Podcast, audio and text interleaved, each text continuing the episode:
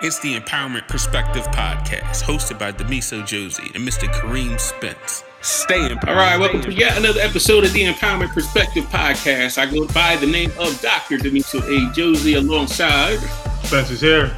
And Jamie. Is it safe to say, Jamie, we can call you Little Bits? It, it's safe. It's safe. You're, you're okay with that? I'm okay with that. All right. Kareem, how you doing, sir? I'm doing well, man. Trying to maintain, man need a haircut. Face growing out of control. You know, um, still talking to myself. It's rough and It's rough in these streets out here. Man. I just say it's rough in my part of the neighborhood down here in my dining room. It's rough out here. I got you. Seem to be in a little bit better space than you as a last time podcast. You were going over a little deep in there. It looked like the quarantine was kind of getting to you a little bit. You all right now? I'm, I'm, I'm getting better. I had some Pinot Grigio last night, so I'm getting better slowly but surely. You know, finding ways to medicate myself to, uh, to be able to survive this thing. I understand. Jamie, how you guys holding up on your end? Um, I, they're better today. I think everyone's kind of getting used to this.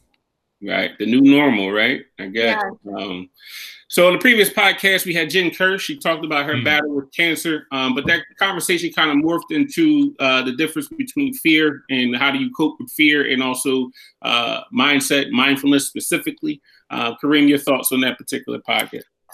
I mean, just dealing with it unknown. Like tomorrow, we don't know what tomorrow is going to bring, um, and being afraid to face tomorrow will inhibit you from being able to become who you're supposed to become. Like we talk about all the time, being able to go, you know, and have that that feeling of pain. A lot of people want to numb it, but a lot of times it it signifies that you're actually growing. And mm-hmm. on the other side of it, and I think um, it was um, I can't think of that was motivational speaker, um, E.T. Eric Thomas. He mm-hmm. said the other side of pain is success. So mm-hmm. sometimes you just have to go through it in order to be able to understand what it takes to get there. Yeah, I look at it as a, like a storm, right? So there's three mm-hmm. types of people to handle storms when you're driving, and, and my mother used to do this, right? So you see a storm in the distance, some mm-hmm. people pull over underneath the bridge and kind of wait for the storm to pass. Some mm-hmm. people turn around and try to go the other direction. Um, mm-hmm. But we, what we advocate here is the other third type of person is to go straight through that that storm, right? You can't mm-hmm. run from your pain; you got to run towards it because you can't mm-hmm. Heal what you don't reveal. All those things that you know we hear um, you know, t- attacking your fears head on is, is a huge thing. And at the mm-hmm. end of it, you're going to learn a lot about yourself as an mm-hmm. individual. Um, it's amazing what you can withstand if you just put your mind in the right place. Um, and then the person that you become mm-hmm. on the back end of it um, is really what the empowerment perspective is all about. Looking at mm-hmm. your your issues from a different perspective and using it as a source of strength and motivation, and not necessarily something to be afraid of. Uh, mm-hmm. Jamie, what was your thoughts on that podcast? Um, I think, you know, again, it made me think of, I know when my mom was younger, she would say no pain, no gain. So you had to have some sort of pain in order to to move forward with whatever you were going through in your life. And it, it means so much. It meant a lot as a child, and it means even more as an adult. You you have to have some sort of pain in order to reach that spot you want to in your life. Got you, got you, got you. So that was definitely a, powerful episode. So shout out to Jen Kirsch for sharing her story and stepping outside of her comfort zone um, about her battle with cancer. You know, we wish her well and everything. And um, obviously, that's a topic that's near dear to my heart, and it has touched my family. Um, so I definitely know the pain and struggles that she's going through, but she's still pushing through. So uh, mm-hmm. we're obviously going to be here to support her all the way through her journey. Uh, one of the big things that we push here at the Empowerment Perspective Group is stepping outside of your comfort zone and also networking. Um, networking mm-hmm. is a huge thing that you need to do on any organizational level, or even you as you know individual person, depending on what you want to do. Um, and LinkedIn has been a big uh, tool that we have been using. Uh, we had uh, Beth Deacon on a couple mm-hmm. episodes ago who uh, worked in a, a prison population um, as a math teacher. Um, she's coming out with her book, Don't Forget Seven Doors In, about that particular uh, topic. Um, then I started looking at my own individual um, life's work and and some of the educational things that we we got going on here at the Empowerment Perspective Group. Um, then I ran into this gentleman also and kind of. Uh, he posted something on his TED Talks, and I, I, listened to it, and it was kind of right in the same wheelhouse um, as mm-hmm. you know the things that we talk about um, here on Empowerment Perspective Group. Um, he's a, a, principal, was a former um, gym teacher. I think he had one aspects uh, aspirations to become into sports management. We're gonna get into all of that. So uh, on his journey. So we like to welcome Mr. Hilderbrand Pilzer, right? Pelzer, Pelzer. Pelzer, welcome to the show, sir. How are you? I'm well. Thank you very much for having me, and thank you for inviting me. Absolutely, absolutely. And, and what part of the country are you in? So I live outside. I'm from Philadelphia, Pennsylvania. I currently live with my wife and daughter right outside of Philadelphia, about 45 minutes outside of the city. Okay, okay. So welcome to the show, and we're just going to kind of just dive right into it. Um, I want to go from because I was listening to your TED talk, and, and I was interested in your journey to the point where you are right now. Um, but I want to talk about why you decided to get into education in the first place, um, and then why all of a sudden was that switch that from you know the PE teacher to administration. Right. So that's a that's a uh, a, a great question. So I come from a background of, of educators. My mom is a retired principal, and my dad is a retired uh, guidance counselor. Uh, mm-hmm. So I've been around the field of education all my life. But coming out of high school, I wasn't, wasn't really sure what I wanted to do. You know, I had maybe three, four, five different things that I wanted to do from from being a doctor to physical therapy and all kinds of things. And, and actually, when I went to college, I went to Hampton University my freshman year, I had really no clue what I wanted to do. And so um, sports management and sports was always a part of my life because my dad also, uh, during his high school and college careers, was a basketball player. And he also coached professionally overseas. And so I always knew that sports was be somewhere in there. And so I decided to consider sports management. So I pursued a career, uh, uh, my college career in physical education. And uh, when I came out, I always was on the track that I would just parlay that into a way to pay for graduate school teaching. And it wasn't until I got my first job at a uh, juvenile correctional facility here near Philadelphia. It was called uh, Bensalem Youth Development Center. Uh, is where I decided to become a principal is where I decided to to, to um, transition from sports management to education because of what I was seeing in classrooms. Mm. So we're kind of big on on the why here and, and discovering your why why you do certain things. Um, you, you, touched on it a little bit. Like, what were some of the things that you were seeing in, in the classroom that kind of uh, propelled you to go into that, in that direction to, to, make a difference? Absolutely. So as a physical education teacher, uh, my principal, who's who's since passed, his name was Wally J. Henson. Uh, he also was a physical education guy and, a, and a, a, football coach, but he was the principal. So I always saw, wow, you could transition from physical education to to principal. He was the first person that I really knew in that space. Uh, but I really enjoyed physical education. I enjoyed uh, the athletics. I enjoyed the health education aspects. I just enjoyed that camaraderie with the students that I that I developed. But it was on days that um, uh, the principal, and it was not a lot of days, but it was impactful days when he was away from the building. The assistant principal, who was a good gentleman, uh, Brian Horsley, who also passed away. So these are two mentors that are no longer around, but uh, their impact on my life is still there um, would ask me. Uh, there was no science behind it. He would just ask me to assist him because of the setting we were in. So mm. we were in a correctional setting. So it was really about having eyes on all parts of the setting, right? And the place was a physical education setting, an academic setting, and a, a vocational setting, and then an outside setting, that type of thing. And so it was really about having more eyes on the place. So he would give me assignments to check on classrooms, move around, you know, uh, pop in on situations, keep an eye on certain students that could, you know, on their own turn the house upside down type of thing. And so those are the things I did. But I did it with a physical education lens, right? So hmm. as I'm going in classrooms, I'm seeing the same kids who could articulate, speak to me about anything, um, uh, weren't ashamed or were confident all of those kind of things in the physical education setting. Athletic, could score touchdowns, could play sports, you name it. They were could lift weights, you name it. They were good at it and, and, and would brag about it, right? But in the classroom, none of that. It was just like a meek manner, um, quiet, uh, fearful almost, um, not doing well, couldn't write. They did a lot of writing graffiti. You know, talk about writing a passage and then the, the writing is in graffiti. You know, not being able to do cursive. All of those kind of things kind of bubbled up and kind of played. It, it, it impacted me. It, it, it, I felt bad about it. I, you know, it was something I had never really seen because I come from a family of educators. Mm. You hmm. know, so studying, doing your work, striving for achievement, all those kind of things were things that I grew up with. And, and to see such despair was like, this can't be. And and so so to see those two aspects is really what got me to really think about is sports management really what I want to do. Mm-hmm. But Dr. Josie, let me just add this point because I didn't share this in the TED talk, but this is the real profoundness of this experience. You know, the the the physical the, the principal was a physical educator himself who went on to become a principal.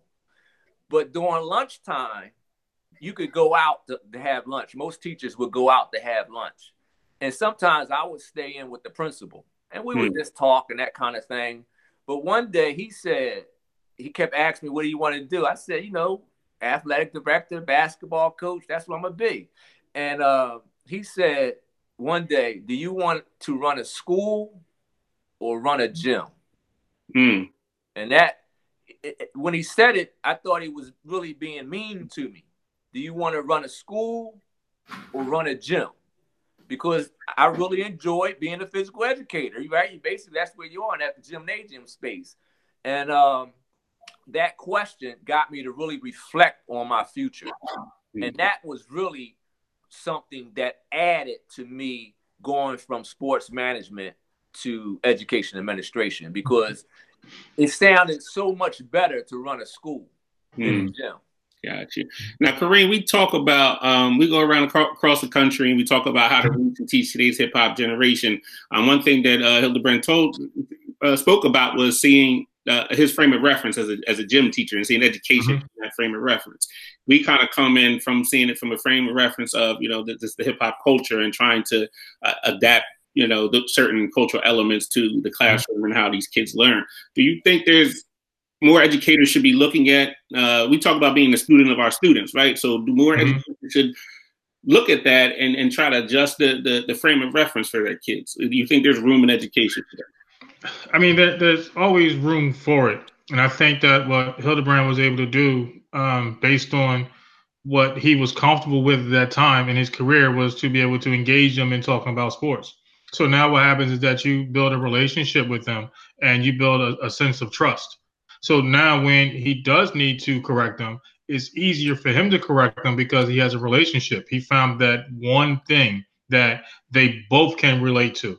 So rather it was, you know, playing basketball, football, lifting weights, track, whatever it was in that athletic mind, he was able to connect with that student and mm. it made the conversations a lot easier. So okay. to go back on, you know, to what his mentor was asking him about being able to run a gym or being able to run a building, in essence, if you're able to connect to every student in that building, you you're not running a gym Hmm. You're, you're, running a campus. Hmm. And now what happens is that you have connections with each and every student based on one simple aspect. So a lot of teachers have different ways of being able to connect. Like if you're a fisherman, you don't go, you know, because I'm not a fisherman, but I know for sure that I'm not going to go use certain type of bait to be able to catch certain type of fish. So the fish that he was able to catch was that athletic fish. Mm-hmm. And when you look at the majority of students that have discipline problems in school, most of them, majority of us, I say, are coming from the athletic aspect. So mm-hmm. you can actually reduce the amount of discipline that you have just by using certain bait. Mm-hmm. Yeah, we talk about that all the time. I mean, we do certain things. We have a, our positions are a little bit different because you're a guidance mm-hmm. counselor, I'm an administrator, so we're a little bit more fluid. So we could do certain things like Real Talk Fridays. Mm-hmm. you know, it's a sports group. Um, even and when we shared this before, um, me going around giving fist bumps to every single student every day, and they need to talk to me. It's a handshake. All those things is about building relationships with with your mm-hmm. students, and it has spilled over to the community and, and things of that nature. So um, as educators, and uh, we we need to again become students of our students, know what which mm-hmm. are interested in certain things, and try to find pockets to connect with them. Mm-hmm. I read Harry Potter not because I like Harry Potter, but that's what my kids are reading, so I need to be able to understand their language and understand mm-hmm. how to connect with them. And I just think more educators need to to take the time to do that. Is it time consuming? A little bit, but mm-hmm. once you have them, now, the other thing is that we we forget because I, I, love sports just as much as you guys. So when we talk about LeBron James, it actually has his own school. When you talk about Jalen Rose, it actually has his own school. So these are athletes that have went on and pushed away from their career and decided that they were going to create an environment where students can actually come in and feel comfortable and they trust LeBron and they, they trust Jalen. Why? Because they see themselves Mm. They see them as being regular people that's willing to give a hand versus somebody that's looking down on them. Right, right. Now, Hilderbrand, you talked about your um, TED talk too about the importance of relationship building. Mm-hmm. Uh, can you expand on that a little bit? The importance of I know we touched on it here, but um, from your perspective. Yeah, yeah, and, and Kareem hit hit right on it.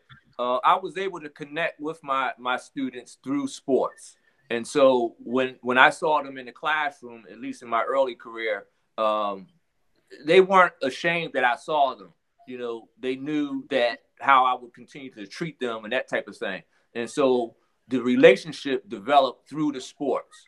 But as I've grown in my career and, and, and seen a lot of different things in my career and been a part of different schools in my career, you know, relationship, student teacher relationship more specifically, is the one thing that is probably the number one strategy to have in a school, right? We we have procedures and systems. Um, we can have professional developments and read books and all of those type of things. But that care for listening mm-hmm. to students, um, um, speaking with students, wanting to help students, wanting to knowing that they have challenges, but you want to help them address them, is something from within. And if you can do that, um, you can help and reach as many students as possible. Now, you may not reach them right away. That's one mm-hmm. thing I've learned over the years. You, you know, uh, I share with teachers all the time when they struggle or, or feel challenged.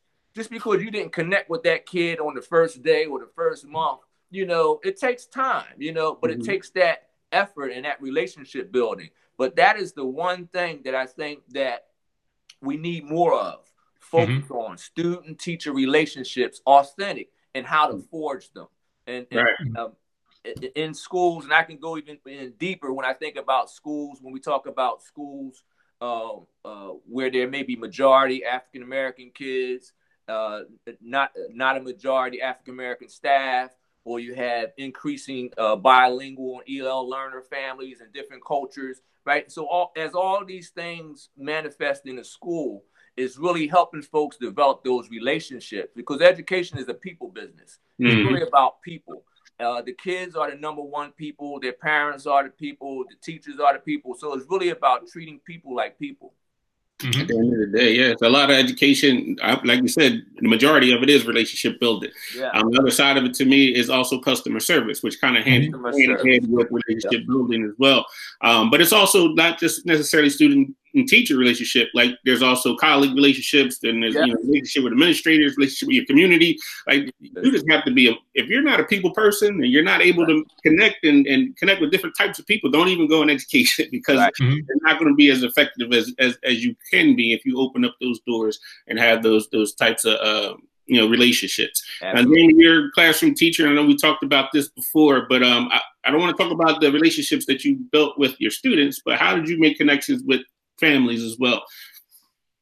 You have to um, open the line of communication early on. So you can't wait for something bad to happen in the classroom and call home and say, hey, here's all of these horrible things that are happening. You need to reach out in the beginning and say, hey, this is how I'm running my classroom. These are my expectations for this school year. So you have to start off with a positive and then go into the negative if there is. And I'm wondering now you said that, I'm thinking about my electric bill, right? I hear from my electric company when the bill is due or when it's past due. Of course, I'm going to be angry with it. I would love for companies and organizations, that, especially to the service industry, to call me and be like, "I wonder how you doing, Dr. Josie? Everything okay?" Mm-hmm. Like, build those. That's a lesson that can be taken in any organizational manner. And then, mm-hmm. yeah, when it's time for me to have a difficult conversation with you, and I'm back two, three months, I'll feel more comfortable having this conversation. So I mm-hmm. think a lot of those things are transferable to other industries um, as well. Now, I do want to get into uh, the literacy piece, and you talked about that and the importance of, of it for your uh, specific population. Uh, how big is is does does literacy? Uh, what role does literacy play in terms of these incarcerated youth that you've um, educated throughout your career? So many of the incarcerated youth in my earlier setting at the juvenile correctional facility in Bensalem, but also when I worked inside the Philadelphia prison system, um, literacy not having literacy skills was the number one issue that I faced, uh, whether they were young, young, young juveniles or adults. And what I've seen across the uh, the years, even in the traditional school setting, is really focusing on how we're teaching reading, right? How are teachers equipped with teaching reading? How are we coaching teachers around reading? What uh, reading resources and materials that we're using? Uh, in the incarcerated setting, that was the number one hurdle. Mm. Um, you you you want to fast forward with subjects like social studies and science and math and all those kind of things, but you always brought back to the fact that you have to go back to the basics with young people who were 16, 17 and older, not being able to know their letters, not being able to know all of their sounds, uh, not being able to write coherently, uh, not being able to read words like the, you know, and those type of things. And so that devastation was something that overwhelmed me at times. And, and, and it became the number one tool or the number one action that I always wanted to uh, try my very best to address in any setting that I was in, correctional or traditional, making certain that how we're teaching reading, how we're developing um, small groups, how we're using anecdotal notes, um, uh, reading behavior notes and uh, what uh, interventions are we using? How much time are we spending with reading? Those type of things. Kindergartners knowing their letters. You know uh, when i was in school i always remember just singing the abcs i don't necessarily remember the the the structure that I may have been in in kindergarten, first grade, you know, guided reading those type of things. But I do remember singing A B C D E F G that song and that hmm. with me. And I don't hmm. always see that a lot nowadays. And so kin- uh, kindergartners are going through school a whole year not knowing 26 letters in about 180 days. And that just seems profound to me. And so always focusing on that is something that uh, I've kept as a, a leadership tool that I wanted to focus on. Yeah. Now, now, Jamie, as a teacher, I know you expressed that there's been some concern of these programs that keep cycling through um, the, edu- the, educational arena. And, um, you know, one time it might be Fountas Pinnell, might be Wilson Reading. There's all these, you know, programs and stuff out there. How frustrating is it for you? You've been in education for a while um, as an English teacher. How frustrating is it for you on that end that every, I would say, five to seven years, you got a new program that's coming in? I don't even think it's every five to seven years at this point. I think it's every two to three to four years we have another program. So I don't even know what data they have to to say that one program's not working before they go to the next. Mm-hmm. And as hmm. a special education teacher, we have programs that overlap sometimes. So they want us to teach this program in conjunction with this program. Well, you have a child that already has learning disabilities, so we, we don't expect that from our regular ed students, but you're throwing two and three programs at one special ed student and you don't know what's going to stick. And it, it is frustrating. I'm sure. Um, and me as an administrator, I kind of struggle a lot of times with these programs. I'm more of a, a, a prove me right type thing. Like, mm-hmm. as long as the numbers and you proving that these kids are, are, are progressing, to me, mm-hmm. I really care less what program you use. If you use your own program, I don't care. Then the day with these kids to read. I get, you know, they have state mandates and you have these other things that are, are in play. Um, but just from a fundamental aspect, one of the uh, frustrating things for me is when I have teachers say, "Well, I can't do it my way because I have to do it X, Y, Z," even though you know that it's better for your kids to do it, you know, right. this particular way.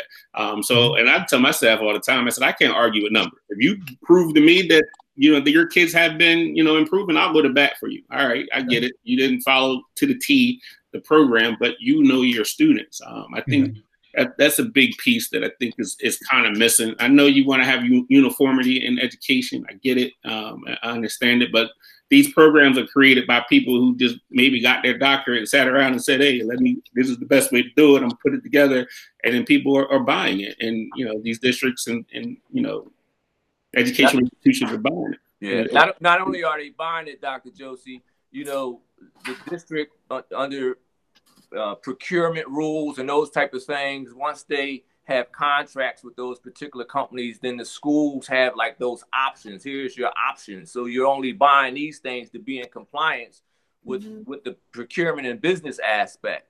You know, but uh, as as uh, Jamie said, there are so many different competing mm-hmm. uh, programs and curriculums, and you're right, they do change too often.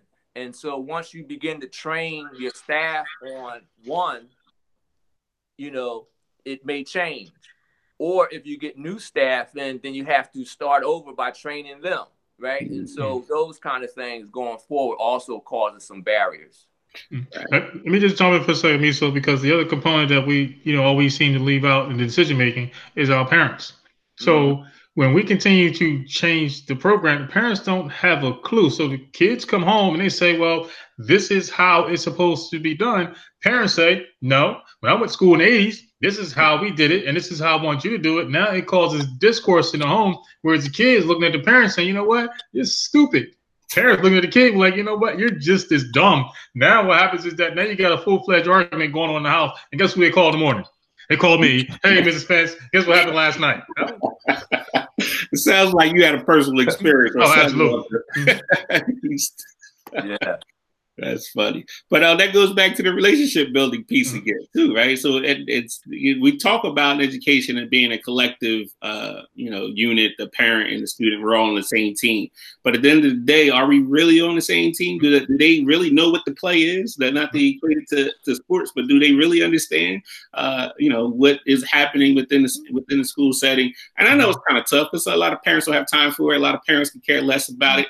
Um, but at, at least the, a lot of the institutions I've been involved in, there has been very little um, opportunity for schools to, or mm-hmm. opportunities created for schools to go to have those conversations. I think part of the issue is too is that these schools are waiting for parents to come to them kind of mm-hmm. build it and they'll show up type thing. And Kareem, you know, we've always been an advocate for going out to the community and doing something small like putting up a table at the, mm-hmm. local softball field. And you want to ask us questions, come ask us questions. Mm-hmm. Going to local churches, going to these local organizations and saying, hey, we are here. But so mm-hmm. many schools are just waiting for them, the, the people to come you know, to them. Um, it's mm-hmm. yeah. it's frustrating uh, on my you know. It's, it's sort of like it's sort of like we work for Comcast, right? Comcast is going to say we're going to show up at your house between the hours of eight and four. And you're like, wait a minute, I got a whole entire day I got to juggle. I got to sit the house to eight to four to, for Comcast to show up. That's who I think education is. I think secretly education is Comcast and the way they operate. so wrong. Maybe you're shaking your head. You don't agree with that? Yeah, wait, wait, wait till our internet go off and Comcast say, just step by the phone, we're gonna call you. Don't call us, we're gonna call you. That is too funny. $132 a month for internet. That's what I pay. It's crazy. You're getting salty. I'm salty about the internet bill. I hear it. I hear you. Um, I do want to get into this this theory of the, the school to mm-hmm. prison pipeline. Um, mm-hmm. There's people out there that don't believe that it exists. There's people that um, think it's a, a, leaky pipeline and uh, there's holes in the system all the way through. Um, then there's ones that obviously believe in the, the whole entire theory. Um, I just, Hilderbrand, want to get your take on, uh, and we kind of touched on it a little bit, but your take on the, the school to prison pipeline theory is it a real thing? Well, it's a, definitely a real thing. Kids are going to jail um, every day. Uh, kids are going to jail for minor things, major things. But it goes back to the relationships. In my experience, um, relationships with kids. How you want to treat kids when they do something wrong in either your class or to you, Mm. right? And one of the things Wally J. Henson, the principal back at the Benson Youth Development Center, it was on any given day, kids always did something wrong, right? Mm. To teachers or to adults. But he always had this thing of how to show us and model to the teachers how to mend those relationships. And that always stayed with me. And so trying to help teachers not hate kids, be so angry with kids that when they do wrong, be willing to teach them the way you want them to behave or how you uh, uh, establish expectations. Mm. So that's the challenge because I've had teachers, you know, uh, who want kids arrested. I've had Mm. uh, I've had parents who wanted kids arrested. I've I've had you know teachers storm in and say, you know, what you going to do about this kid, type of thing. When my instinct is to develop a better student-teacher relationship and to show that teacher um, how to work with that kid going forward, because the school is belongs to the kids Mm. right? We just work there. And so that has been an area that I've struggled with at times, but also have been successful at times in trying to get help teachers understand that kids do wrong. But Mhm. how do we help mend those relationships so that they then do better? And Mhm. so the school to prison pipeline is real. Now, most of the times we talk about it from the perspective of, of policies, right? Suspension policies, expulsion policies, um, different student code of conduct levels, and what should happen and that type of thing. But as as uh, Kareem mentioned on the outset of the talk, a lot of the behaviors or discipline problems is really because of lack of academics. So Mhm. kids are acting out, cutting out, you know, doing things that they shouldn't be doing to avoid Mhm. doing math or to avoid doing something. And if we can just focus on that data and see that this kid is reading two, three years below level, let me focus on that Mhm. versus let me focus on what he did and I'm a suspending. I would rather do the former. Mhm. Let's focus on what the child is struggling with and then let's fix that. And I guarantee that that child will do better. Right. I mean, at the end of the day, behavior is a symptom, right? So Right. kind of like you know, you get a cold, a head cold, and you get the sniffles and stuff. We go to the doctor and we treat that symptom, but we don't treat the underlying cause of it. Right. So the, the, the cold comes back every you know so often. So um, the other piece too, when I try to tell my staff, is kind of like the fire alarm goes off in your house, right? The the behavior is the fire alarm. It's not telling you what type of fire it is. It ain't telling you where it is and all those things that you need to really. It just let you know, hey, there's a problem. So these kids Mhm. That are acting out this behavior is the alarm saying this mm-hmm. there is a problem. Your Right. job as, as an educator and the person that's in care of this child is to figure out what that issue, is, the underlying cause of it, be it academic, be it social, mm-hmm. be it home stuff, and try to figure out how to fix that because those behaviors are going to keep showing up. Then you end them and you don't change the environment, you bring them right back in the environment. Mm-hmm. I, I tell my teachers all the time, I say, this is like taking an alcoholic, send them to AA, Mhm. and putting them back in the bar and expect them not to drink again. It's Right. the exact same thing that, that that's happened, and it, it's Yeah. kind of frustrating. And this is probably in your wheelhouse a little bit more than than mine, but um, and just speak upon you know the behavior being a symptom and not necessarily you know we shouldn't necessarily be treating that symptom if we want. Yeah, I, I, I want to get to that in a second, but be, before we can even, um, you know, talk about the prison, the school to prison pipeline, we have to go back to this this so-called theory. Um, I remember in school and teachers telling me that I'm either going to be dead or in jail by 21. Hmm. Now, I don't know um, if um, Hilderbrand, you did research, but I cannot find the exact, I want to say, scientist or research person that came up with that quote.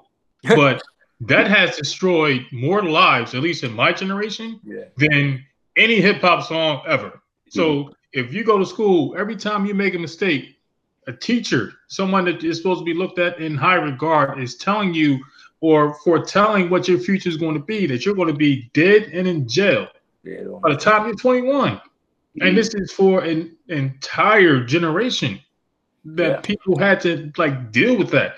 And as we fast forward now, we have this school to prison pipeline. Again, they're they're they're not going back to all those years of people being told that you're going to be dead in jail by the age of 21 or 25, and we we still cannot get past that. At least I can't get past that. Every time I see one of my teachers from high school, I look at them like, "Yeah, you want to see my birth certificate? Because I bet you now I ain't dead unless you see a ghost, and, so, and I got money." So. So, but so, you, you, but you put that on top of the fact that they might have family members saying you ain't ish, I ain't ish, and you never mm-hmm. be. You getting all these negative messages out there, and obviously these young people will be like, well, if that's the case, they start believing it, and then mm-hmm. start seeing these behaviors. So, so if, if we're looking at symptoms and we're, we're talking about behaviors, the behavior is a form of communication. So even when you do get a kid in the classroom and he still he starts to tell jokes or he starts to be a distraction, he's operating from a sign of strength because he knows that if I'm weak, when I leave here, I'm going to be a clown, and they're going to clown me every single day in the community. So for him, okay, I'm not going to allow you to teach. You know why? Because I am not going to tolerate what's going to happen to me when school ends. A lot of times, teachers and professionals they forget that kids got to go back into the community. Mm-hmm. And it doesn't stop. Like school is just six hours. You still got to go home. And if you live in a walking distance, you know, walking district like I did, listen, that's a long walk home where people are clowning you for not being able to read.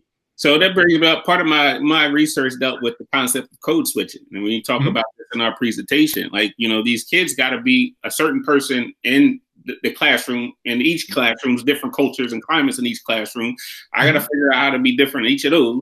I'm mm-hmm. in the overall school walking in, in the hallway. Now mm-hmm. outside in the community, I got to be something else. And then, and we live in an area in New Jersey where, you know, technically it's the sticks, but we have relatives in the inner mm-hmm. city. Now I got to be somebody else when I go to the inner city. So these mm-hmm. kids are they are so confused, and it's like, well, which one can I really be myself in? You know what I'm mm-hmm. saying? That all the time. So um, you got these young people whose brains aren't fully developed, and you know they got a lot of stuff that you know that's within them um, that are dealing with this concept of, mm-hmm. of code switching, and they don't know how to navigate. Right. Can Can you just imagine for a second because this actually happened in Atlantic City a couple years ago, where a third grader brought a gun to school. Mm-hmm. He's in third grade, and he's saying that again, we're talking about the behavior is that I can't deal with this. So now this is my only form of protection. Mm. I'm going to have to. I'm going to have to either show someone that I'm not playing with them, or I'm going to have to do something to someone to show everybody else that I'm not. This is a third grader with a handgun. Mm. Third grade. Mm. Third grade. Yeah. Third grade. That's crazy. So, but you you would think that you know we would like pause and say, oh wait a minute, this this is out of control. We have to start doing a little bit more investigating on what's going on in the climate of our school. That right. a third grader said, I need to bring me a hammer. I can't imagine, like a third grader. And he was going to do something to somebody. Like the, the weapon actually went off, and and luckily it didn't go through the wall. But he was in the bathroom and he pulled it out, and the weapon went off. We should wow. be worried about these kids bringing Pokemon cards to school wow. in their grade. weapons. It's crazy. Uh, now, Jamie, I know you watched the TED Talk. Um, I know you said you had some notes down there. So I'm putting you on a little bit because uh, you know, that's what I do. Um, and I know you're you're a, a literacy teacher. Um, I want to kind of turn it over to you, and if you had any questions for Hilderbrand or anything uh, that you wanted to speak upon. Regarding- uh, uh, one other thing I forgot to mention. Um, I wrote it down. I take notes too, um, little bits. I take notes. So here's the thing. I forgot. Also forgot to mention that the other quote that came out prior to the um, school to prison pipeline that there were more um, African American males in prison than there were college. So on on top of that, which was all bad statistics that they came out with, but people took that and they ran with it. So all this is really being downloaded in the young minds and the subconscious to make them believe that they can't succeed. Yeah. Mm-hmm. So how do we change that narrative? Yeah.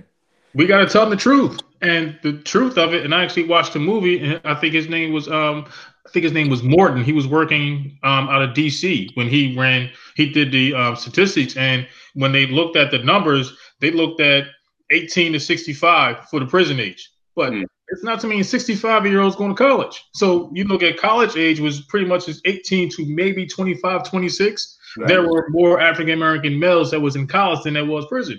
But those statistics need to be like shared with, and it needs to be positive messages that we're giving to our students.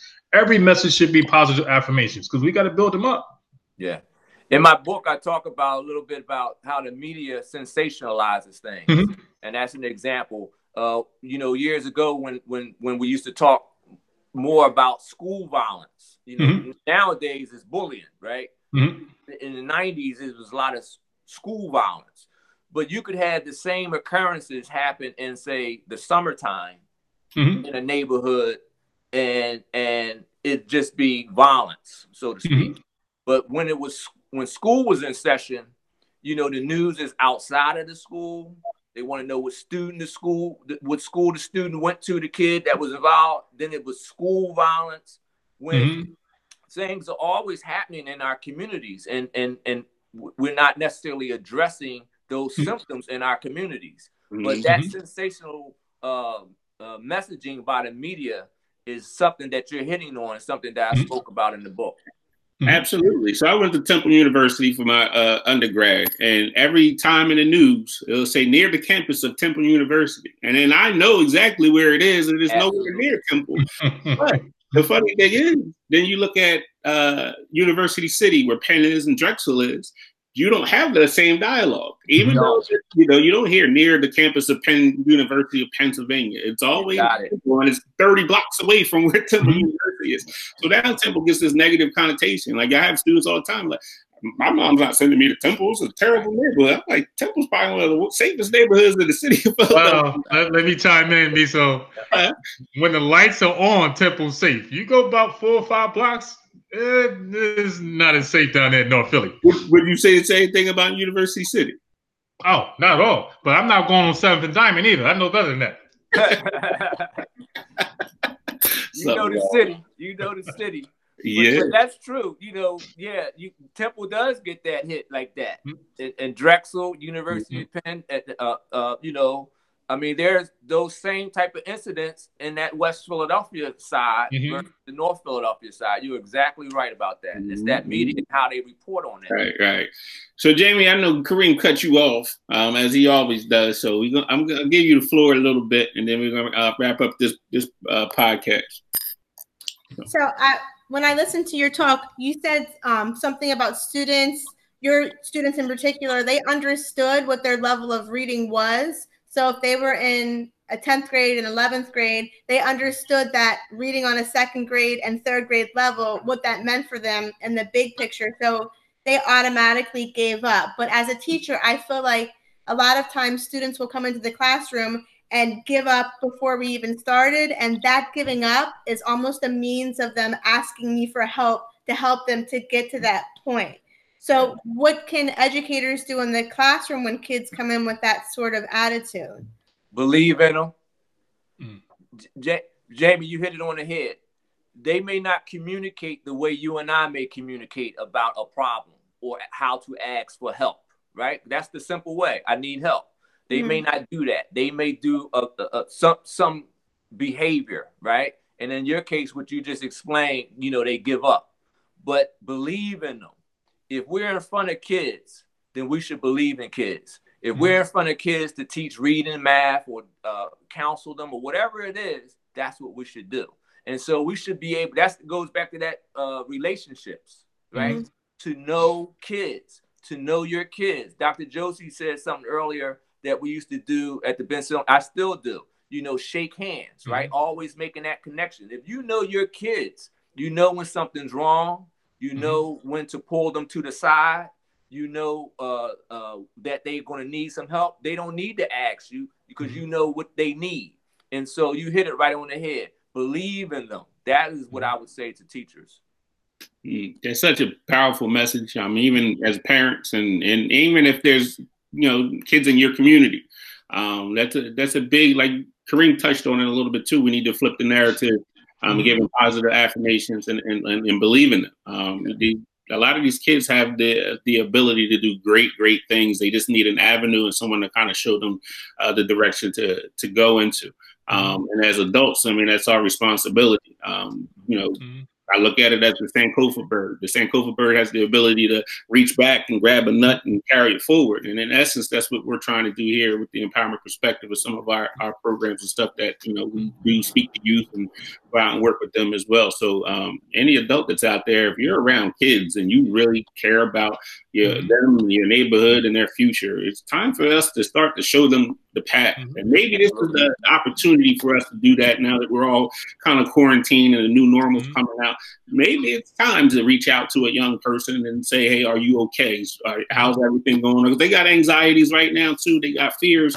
Uh, the mm-hmm. future is uncertain for them too. So sit down with them have a conversation with them and you know reassure them one that everything's will be all right but also help them start planning for tomorrow as well um, that, that's really an, an important piece um, as well uh, Hilderbrand, you talked about your book. What's the name of your book and where can people find it? The book is Unlocking Potential, uh, Unlocking Potential, Organizing the School Inside a Prison. Uh, it can be found at Amazon.com, uh, Barnes and Noble.com, Outskirts Press. Uh. You can go on my website, uh, and there are links there. The book has been out uh, for about uh, nine years now. And so it was a book that uh, the backdrop is the Philadelphia prison system. And I talk about uh, a lot of stories and, and leadership lessons that I learned in that in that setting. But the, the heart of the book is about an educational model that we created inside of that setting to organize a school in an adult secured setting where uh, not over 9,000 of the adults there, uh, of the inmates there were adults. But how do you organize classrooms on housing units, on blocks, mm. and spaces within, within that organization so that kids can have a high quality education? How do you assign teachers to classes? How do you train the teachers? How do you think about uh, how kids will be moving in that space? So, the book, there's a chapter about the juvenile correctional focused education model that's in the book that's very profound and very helpful to uh, juvenile settings, detention centers, and places around the country where they're trying to figure out how to implement a quality education. Got you. So now all three of us, we, we have different, um, I guess, aspects of our job that we do. So I want to end this podcast by asking a, simple question about teacher and administrator prep courses um, at university and colleges.